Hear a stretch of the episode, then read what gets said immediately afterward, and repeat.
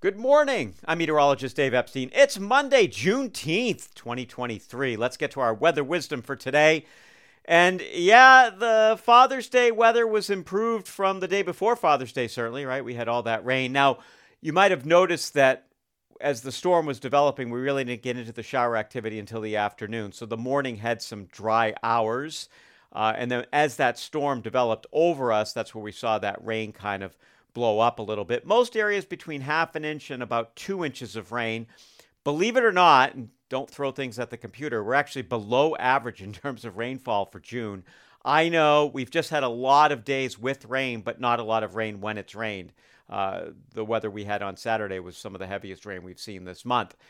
Now, for today, a blend of clouds and sun. We're going to be up near 70. It's fairly cool for the time of year. Maybe a little shower if those showers occur between eh, roughly 1 and 3 o'clock in the afternoon. Now, tonight, clouds, maybe a late night shower, temperatures down to the 50s. Tomorrow, a weak weather system crosses the area. I think it keeps clouds fairly tight.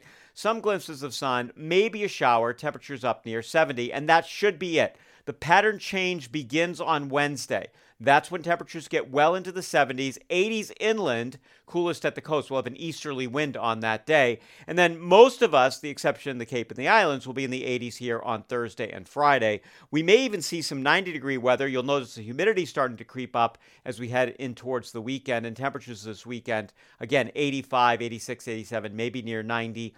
Could be a little shower or thunderstorm when you get this kind of heat and humidity, but basically it looks like a, a more typical summertime forecast. So if you've been thinking, wow, it's fairly cool, yeah, June's been about two and a half degrees or so below average. Uh, rainfall, as I said, a, a little below average, not a lot, but definitely it hasn't been a wet month, even though we've had a lot of clouds and a lot of days with showers, measurable precipitation as it's added up. It just hasn't been a lot. So we'll break out of this pattern a bit.